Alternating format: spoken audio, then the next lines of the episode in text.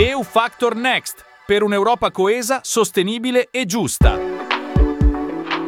In Italia i numeri legati ai malati di tumore sono in crescita. I dati dell'anno scorso, raccolti dal rapporto I numeri del cancro 2022, parlano di 391.000 nuove diagnosi. Si parla di un aumento di circa 14.000 casi in più rispetto all'anno precedente. I numeri sono più preoccupanti se comparati per il sesso. Gli uomini hanno una maggiore incidenza rispetto alle donne in caso di malattia. Si tratta quindi di numeri decisamente elevati, che preoccupano e che ogni anno mietono nuove vittime. EOFactor Next è un progetto europeo promosso dalla Lega Coop e realizzato da Raduni, l'associazione degli operatori radiofonici universitari italiani, per raccontare da vicino come vengono spesi i finanziamenti europei. In ogni puntata vi raccontiamo la storia di un progetto europeo finanziato.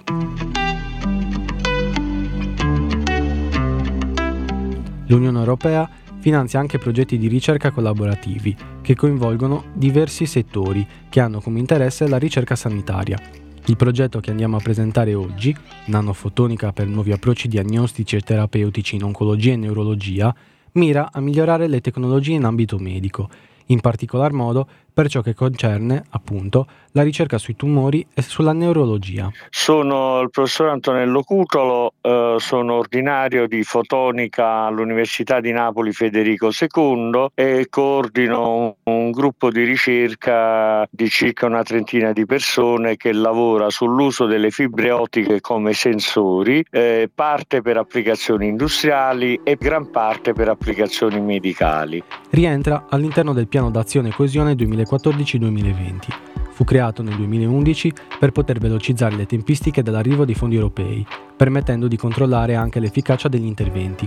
Il tutto viene fatto in collaborazione con la Commissione europea, che è l'istituzione che si occupa di tali finanziamenti. Prima di parlare del nostro progetto dobbiamo parlare di un approccio che sta prendendo sempre più piede e che è la cosiddetta medicina di precisione. Tutti sanno che si può prendere un farmaco, tutti sanno l'esistenza di interventi chirurgici, ma pochi sanno che si sta andando verso una medicina sempre più personalizzata e mirata a ridurre gli effetti collaterali. La medicina di precisione può essere coniugata su due linee principali, una relativa alla progettazione e alla realizzazione di farmaci personalizzati per persona e per malattia e l'altro quello di realizzare nuove strumentazioni biomedicali in grado anche di effettuare interventi chirurgici che siano sempre il meno invasivi possibili tipo ad esempio come la laparoscopia, in cui con tre forellini si riescono a fare interventi chirurgici ampiamente demolitivi. Il progetto in questione,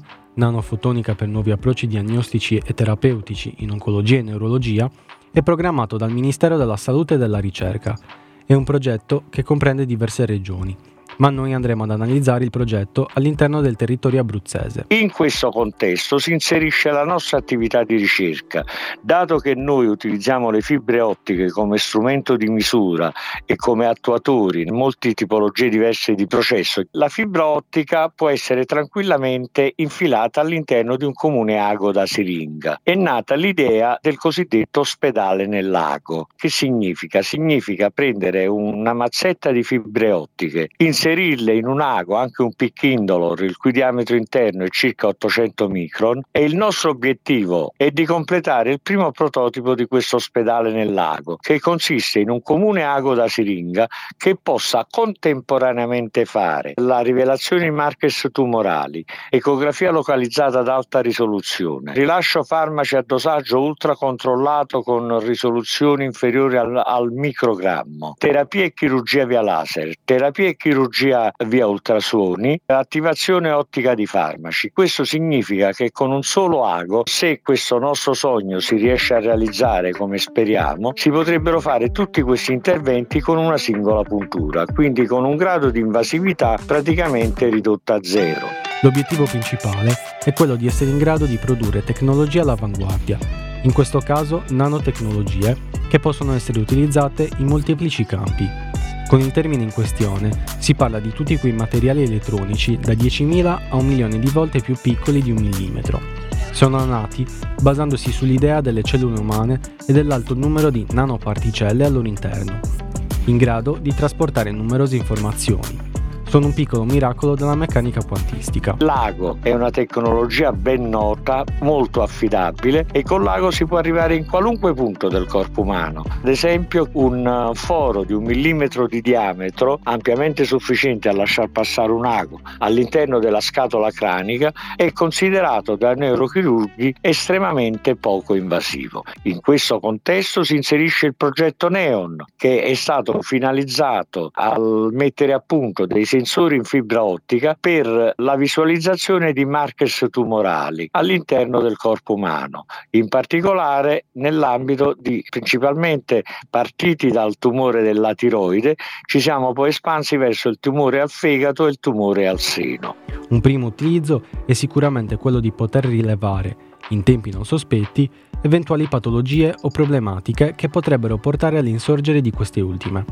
La tempestività degli interventi, a seconda dei pazienti, casi e malattie, è assolutamente indispensabile per poter salvare la vita dei malati. Si sta completando la creazione di un grosso centro di nanofotonica per la salute dell'uomo che verrà completato nell'arco di un paio di mesi, due o tre mesi a partire da oggi, che avrà una superficie di 3.000 metri quadrati e che è il primo laboratorio del genere in Italia e il terzo in Europa in cui la nanofotonica è destinata esclusivamente alla medicina, alla risoluzione dei problemi nuovi posti dalla medicina di precisione, fra cui si inserisce ovviamente anche il nostro ospedale nel lago.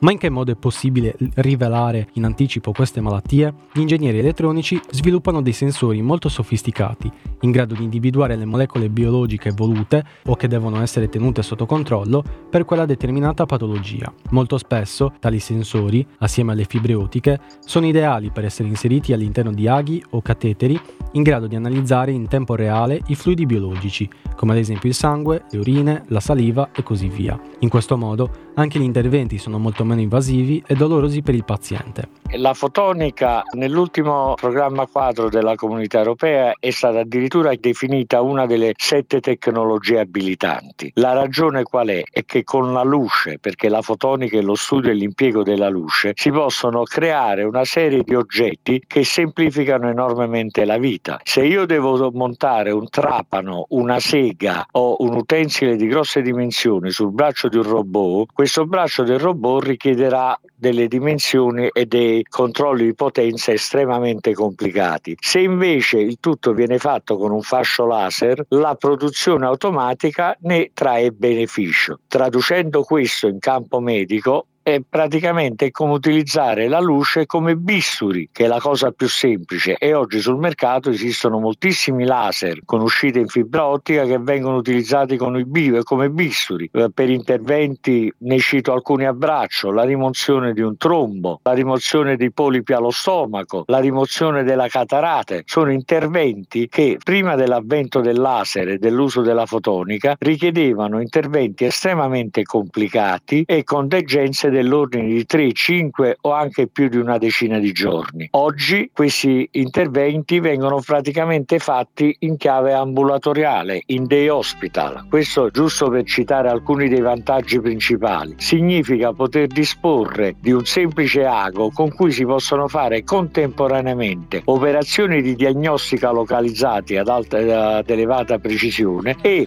azionare immediatamente in linea in tempo reale le terapie necessarie necessarie. Lo sviluppo delle nanotecnologie, tuttavia, ha una notevole importanza non solo per ciò che riguarda le strategie per la prevenzione e la cura di patologie mortali o pericolose, ma anche per la promozione di attività culturali, di ricerca scientifica, che magari in un futuro potranno essere utilizzate per la comunità in maniera più generale applicandosi a molteplici campi e creando così approcci interdisciplinari decisamente più efficaci. Interventi che fatti via laser evitano il pericolo di emorragie, evitano di annebbiare il campo operatorio da, uh, da parte del chirurgo e rendono più celere soprattutto la convalescenza post-operatoria, perché una cosa è aprire la pancia e lo stomaco per rimuovere dei polipi, un'altra cosa è infilare una fibra ottica attraverso l'esofago, bruciare bruciare alla base del polipo e rimuovere la fibra ottica, con dei benefici incredibili per il conto del paziente. La diffusione di queste tecnologie e conoscenze dà anche un impulso all'economia, permettendo a diverse realtà di poter usufruire dell'innovazione tecnologica. Inoltre, in questo modo, anche le realtà più locali più esigue possono essere degli efficaci collaboratori di realtà internazionali e multinazionali. Poter utilizzare quotidianamente le nuove tecnologie permette di acquisire know-how, che poi si riflette sulla formazione di personale di ricerca, studenti e tutto il personale coinvolto, garantendo forza lavoro con una formazione di alto livello.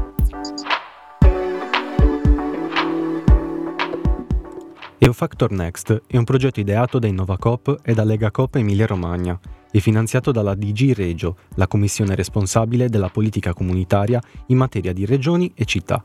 Il suo obiettivo è quello di descrivere al pubblico l'impatto delle politiche di coesione nelle diverse nazioni europee. In questo modo si sensibilizzano i cittadini e le nuove generazioni sulle politiche di coesione dell'Unione Europea questa puntata del podcast EOFactor Next è prodotta da Raduni, l'Associazione delle Radio Italiane Universitarie, in collaborazione con Unica Radio, la radio universitaria di Cagliari. EUFactor Next per un'Europa coesa, sostenibile e giusta.